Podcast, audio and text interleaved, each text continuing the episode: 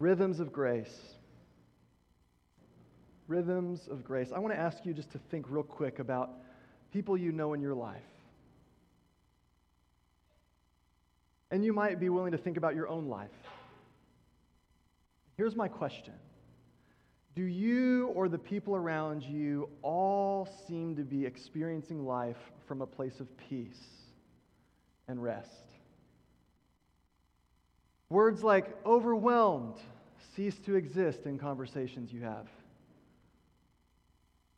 No one ever says they're tired. No one's ever stressed out,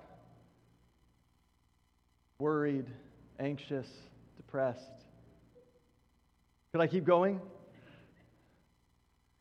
What I'm present to in my own life is life often demands more of me than I think I have available. Life often demands things of me that I can't accomplish on my own. And this is the hope I find in Jesus. That in God the Creator, Father, Son, and Holy Spirit, I'm invited into a story that does not expect me to be the expert, that does not demand me to have all the answers, but invites me to a relationship with the living God. That I could draw life from the giver of life. And so when this life that I'm living begins to feel like more than I can handle, I begin to lift my eyes up and I begin to embrace a life of faith that is absolutely about relationship with Jesus by the presence of the Holy Spirit, experiencing the love of God for you day in and day out, so that maybe our lives begin to look a little bit different than they would if we were living life on our own, in our own resources, by our own strength, and by our own power. And so I want to remind us of what the Scriptures say. Jesus is talking to us in Matthew eleven twenty-eight, and he says something very important, and it's this. Come to me, all you who are weary and burdened, and I will give you rest. I will give you rest. There is this reality of if we begin to humble our lives and come into the presence of God, revealed in Jesus, the presence of God in prayer by the presence of the Holy Spirit, the presence of God, we begin to see this wonderful exchange. When we make our lives available to God, God promises, I will make my life available to you. I will give you what you need. So if you're here today feeling a little bit tired, take a nap. No, I'm serious. It's okay. What is it that God is inviting you to, to these rhythms of rest, these rhythms of grace? Last week we talked about the rhythm of prayer, that prayer is this posture we take where we receive the love of God. We open up our ears, our spiritual mind and heart to listen to God. And then, out of that relationship, that's what we share with other people. We would be with other people, and we would listen to other people, and then we would share the love of God with other people, because we believe the Scriptures give us this important truth. The truth that you are loved is a truth strengthened through the ministry of the Holy Spirit in prayer. We looked at Romans five five, and hope does not put us to shame because God's love has been poured out into our hearts through the Holy Spirit who has been given to us. The most important encounter with the Holy Spirit is the love of God, and then we work from that place. When we pray for our friends, we pray for our roommates, we pray for our teammates, we pray for our coworkers, we pray for our family, we pray for our enemy. The posture of God's heart that we take on is always love. It is a rhythm of grace that we get to live into. And so today we're going to look at the rhythm of Scripture. The rhythm of Scripture. And what our hope is, is that you would begin to see these are available for you day in and day out, wherever you are and wherever you go. You can pray at any moment. It is a conversation with the living God. And today we want to look at the importance of reading Scripture. That there's a grace for us when we posture our lives in the presence of God with the Holy Bible, and we begin to let the Word of God speak to us and the presence of God meet us. There is a grace for us in reading Scripture. Scripture is not to be weaponized. That doesn't sound very gracious. Scripture is not to be idolized because our worship is to God, and God alone. Scripture is an invitation to know God, God's character, God's heart, God's presence with people throughout time and season. Scripture is a grace for us into relationship with God. Spending time with God in Scripture invites us to experience and know God. Not to just have knowledge that we operate with apart from God. Not just to have like an answer. Anybody like to pass tests? I did. I was one of those weird people. Like I just wanted school, like I just have lived by this narrative. It has to be good. I wanted to know the answers and pass the test. It's not the point of Scripture. The point of Scripture is an invitation to a relationship with God who will always be the one handling all the answers on our behalf.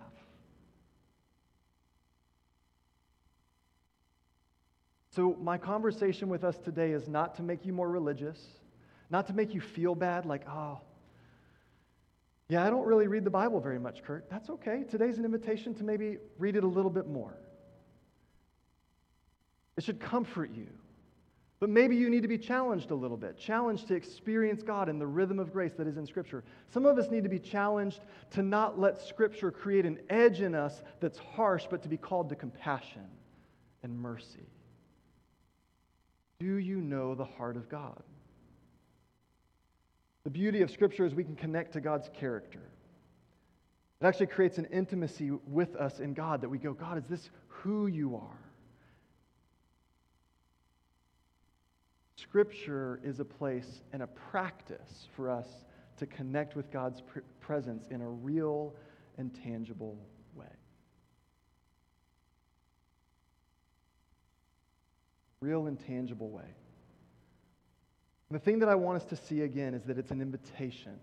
So Jesus' invitation to us, hear it again in the words of Eugene Peterson out of The Message. This is the invitation to the rhythms of grace. Are you tired? Are you worn out? Are you burned out on religion? Come to me. Get away with me and you'll recover your life. I'll show you how to take a real rest. Walk with me and work with me. Watch how I do it. Learn the unforced rhythms of grace. I won't lay anything heavy or ill-fitting on you. Keep company with me. And you'll learn to live freely and lightly. Even as we look to that part of Scripture, I think we should begin to see that Scripture should invite us to wisdom. Scripture should invite us to know God. Scripture should invite us to freedom. What do I need to lay down? What do I need to pick up? Who is it that you're calling me to become? That the reflection of my life would reflect you and your glory. The reflection of my life when I'm facing Monday and Tuesday, when I'm in that battle Thursday night that I feel like I don't know how to get through. What is it that's going to shape my life? What forms me to live and look more like Jesus day in and day out? Well, one of the things I want us to do is to look at the life of Jesus. Jesus has this invitation, come to me. And we go, well, Jesus, do I like the way you live? Trust me, if you don't like the way of Jesus, just don't follow Jesus. It's okay, you're good. But if you're looking for something more, if you're exploring faith that would maybe give you life, I think Jesus shows us the way. And so look at how Jesus is in Luke four. Anybody have something difficult coming up in the next week or two? Has anybody faced anything difficult in the last year? Okay, in the last three and a half years, have you faced something difficult? Yeah, every hand. I got you on that one. Sorry. We don't talk about that. Jesus faced a test in the desert. He was hungry. He was lonely. He hadn't really accomplished a whole lot as we understand the accomplishments of his life. And he has this confrontation. And this is how uh, Luke four starts. Jesus, full of the Holy Spirit, left the Jordan and was led by the Spirit into the wilderness, where for forty days he was tempted by the devil. How many of you want to sign up for that assignment? Next forty days, just every day tempted by the devil. Well, I've got good news for you. There's a way through it. And this is how Jesus did it. When Jesus was tempted, Scripture flowed from his lips. Jesus answered, "It is written, man shall not live on bread alone." When Jesus was challenged, Scripture flowed from his lips. Jesus answered, "It is written, worship the Lord your God and serve him only." When Jesus was crucified, Scripture flowed from his lips. The early temptation in the wilderness, Jesus answers, "It is said, do not put the Lord your God to the test." Finishes the faithful life of Jesus on the cross saying, "It is finished." Scripture, Scripture, Scripture. And not to draw a huge contrast between Jesus and myself, I'm sure many of you are already aware of that, but I don't regularly quote Deuteronomy six and Deuteronomy eight when I'm facing life. Some of you are like, "What's Deuteronomy?" Deuteronomy is an Old Testament book in the Scriptures. I don't regularly have Deuteronomy flowing from my lips. Jesus did. Jesus has the Scriptures flowing out of his life in every moment he has need. It was the grace of Jesus' life, and I believe for us to be the community of Jesus followers we're being called to be, it should flow from ours as well. Rich Velotis, who pastors a multi-ethnic, multi-generational community in New York City, says this: "One of the ways to live like Jesus is to internalize Scripture so that when we are cut, it spills out." It's a good word. That when we are cut, what spills out of us is the love of God, the wisdom of God, the presence of God, the character of God. That we can live like Jesus. Romans twelve one calls us to something really important. And I just want to show you what Scripture can do for you. It can like totally wreck your life in the best way. Like if you're comfortable with your life, if you like calling all your own shots, if you like operating in all of your own strength and wisdom, then you're good. You're good.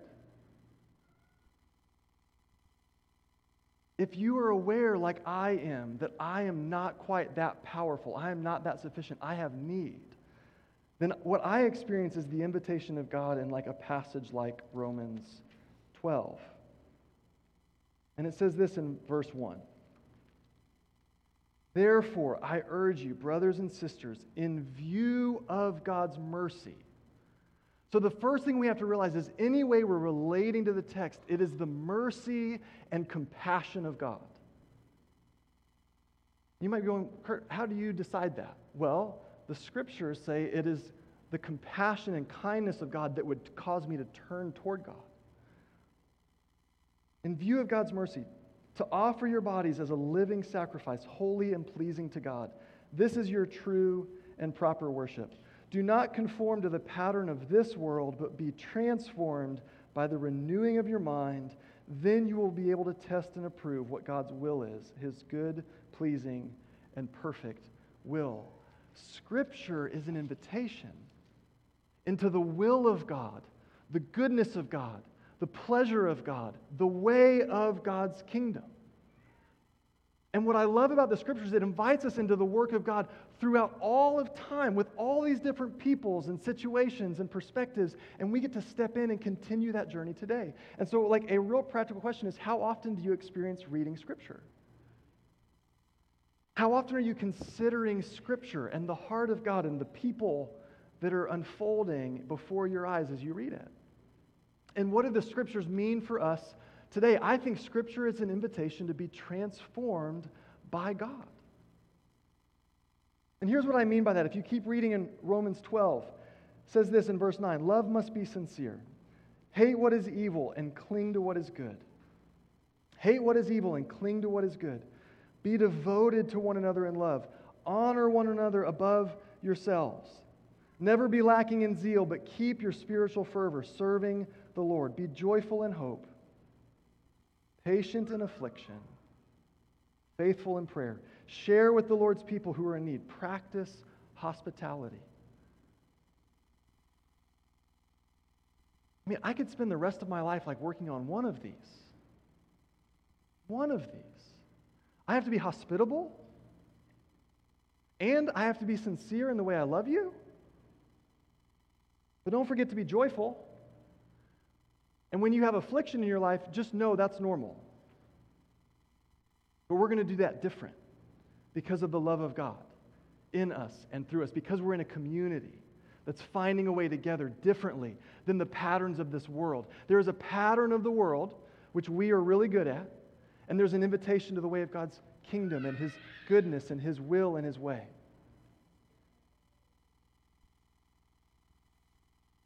But then it just gets harder. Good news. Bless those who persecute you. Why would I have to bless someone who persecutes me? Because I'm being persecuted. The people living in this day and time are being persecuted. The church is being persecuted. And what is the call of the life of Jesus on the church? To do what? To bless. How do I know that? I'm in the Scriptures. Rejoice with those who rejoice. Mourn with those who mourn. Live in harmony with one another. Do not be proud, but be willing to associate with people of low position. Do not be conceited. Do not repay anyone evil for evil. Be careful to do what is right in the eyes of everyone. Oh, good. Good, that just applies to everyone. Do y'all see the call of God's kingdom is different? So what will it demand of us? We become different. We become transformed. And we get transformed by the Spirit of God. We get transformed being a part of a community of people who look to the Scriptures, not just our own wisdom. We can't just look to the wisdom of our day and time. We can't just look to the wisdom of humans. We have to discern a wisdom that is from God. So we have the Scriptures. We have the Holy Spirit. We have one another.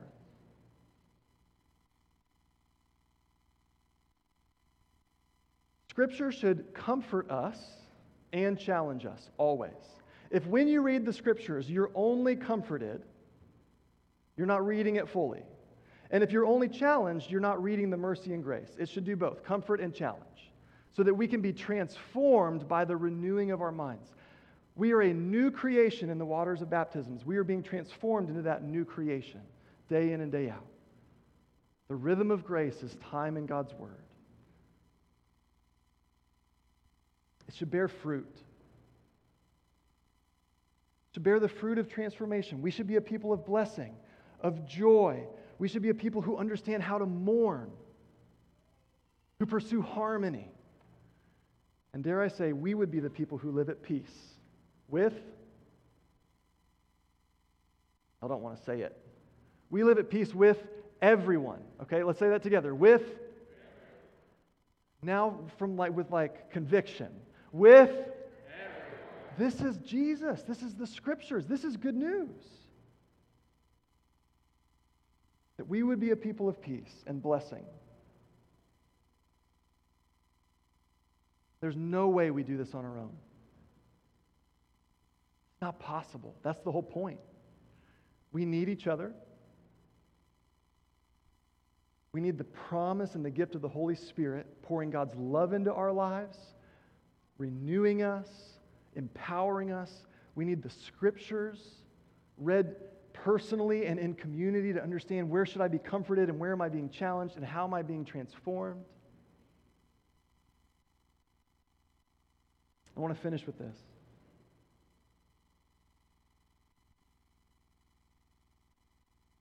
A friend of mine, Jared Patrick Boyd, wrote this recently on his social media feed. Most of what is in our way is not external to us. It's rattling around inside of us.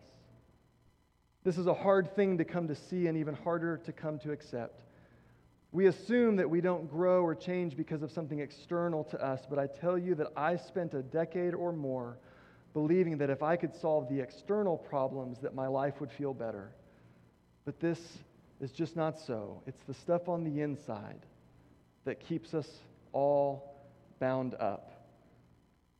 He's pointing to some words of Saint Augustine. But I was bound not by anybody else's irons, but by my own iron will. So when I read Romans twelve, there's this wonderful grace that invites me to know the good and pleasing and perfect will of God, so that I can begin to let my will be yielded. I can let my life be yielded, and I can welcome the life of God revealed in the Scriptures to take residence in my interior, in my mind, and in my heart, and to the depths of my soul. That the rhythms of prayer and the rhythms of Scripture are rhythms of grace because I'm experiencing God's presence. I'm being invited into God's wisdom. I'm being invited into God's life. The Scriptures are not a weapon. I know they're a sword of truth, but they are not weaponized in God's hands. It is the love of God, the compassion of God, the mercy of God, and the grace of God that says, come home. Come home to me. Get away with me. Spend time with me, and I will show you the life-giving life that you long for. You do not have to know it all by yourself, but when we have the rhythm of grace of reading Scripture, we're invited into this grace that only we can receive from God. And here's how it's looked in my life.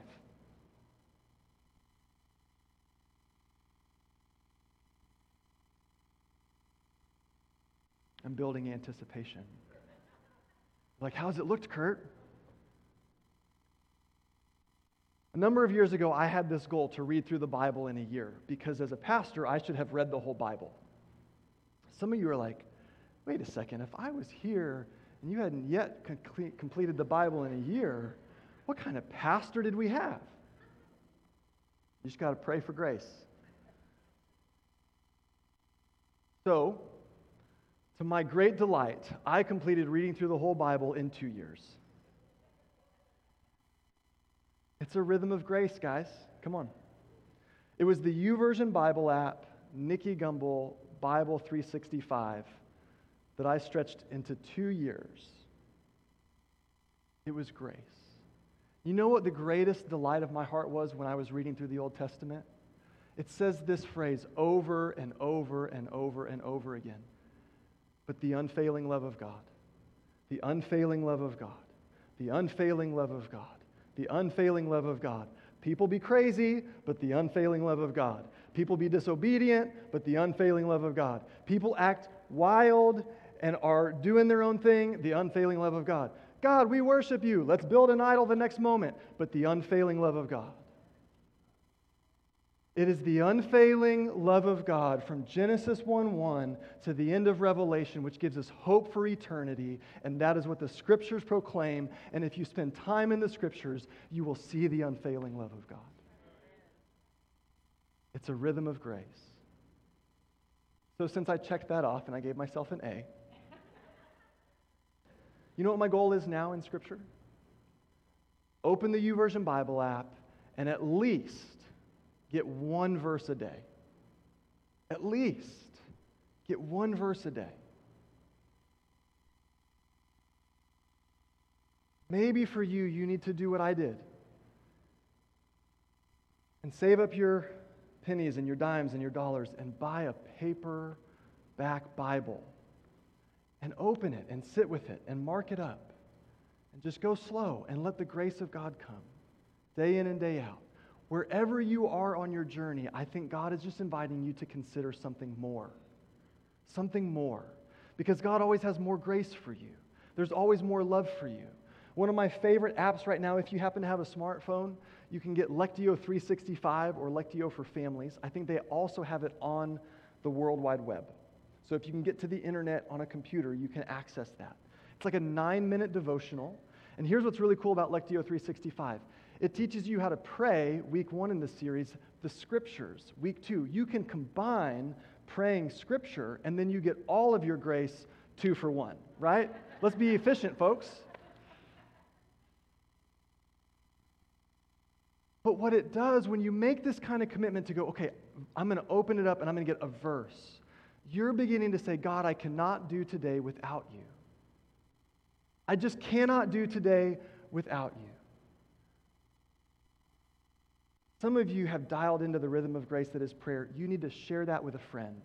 Maybe the next step for you is to not just read it personally and privately, but to read it with a friend and go, hey, the scriptures are alive to me. Could we talk through this? Could we talk through this? So I want to give you one really practical tip of how to read the scriptures. This can be daunting, right? Do you know really smart people spend their whole lives and they disagree about this book? What do we do with that? Oh, Lord, help us. You and I could read something the same, and we could probably have a different take on it. Right? It's possible. So when we read the scriptures, just like when we're driving around to places we don't know where we're going, we need a G P S system to help us get there. We need a map. So here's a G P S for Scripture. When you read Scripture, ask, what does this tell me about God? G. What does this tell me about God? Can I see the heart of God, the character of God, the faithfulness of God? What do I see about who God is? Then the fun one, here's where it's fun. What does this tell me about people? What does this tell me about people? Turns out we think it's a real special, unique time. What we're doing today as humans is what we were doing back then as humans. When I was in my master's program, I remember the very first uh, class in one of them, there's this quote, and it's like, this is the most debaucherous, wild, crazy, you know, bizarre generation that's ever lived. And it was like thirty-five hundred B C or something like, it was like this, you know, long time ago. That's what they said. Turns out that's what we say today. People be people.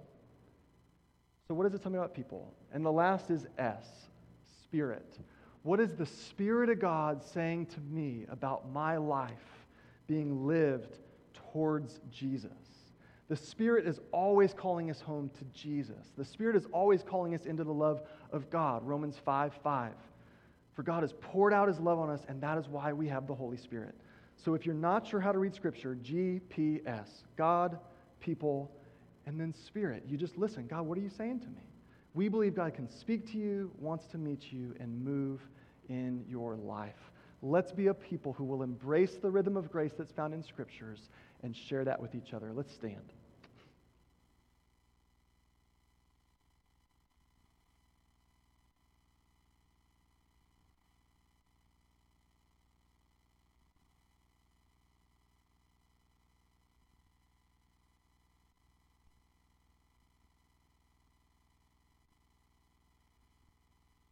I'm more and more convinced that we don't need more information to secure our faith. The internet would have saved everybody. What we need is encounter. We need revelation and encounter that we know that we know that the living God is alive and for me. And that the love of God is being poured into my life in ways I couldn't have fully understood before, but I have encounter with God. I have revelation, and it's like it's like I see life in a whole new way. That is what we all need, and we need it again and again and again. We need the renewing of our minds. And what that tells me is this. What I'm actually inviting us to is a story where God is bigger than all of the experiences we've had to this point, and God always has more for us. That I've yet to reach the end of God. I've yet to fully satisfy my soul and to fully be transformed and made into the fullness of God. God is still God, and I still have need. And when we close our times at the end of services, our question is, what do you need? What do you need? How do you need God to meet you? Maybe the Scriptures were weaponized against you at some point in your life, and you're just like, I don't even want to go near the Scriptures. Maybe we would lay that down today. Maybe you love the Scriptures, but your heart has become hard, and it's causing you to not love people. It's not the way of Jesus.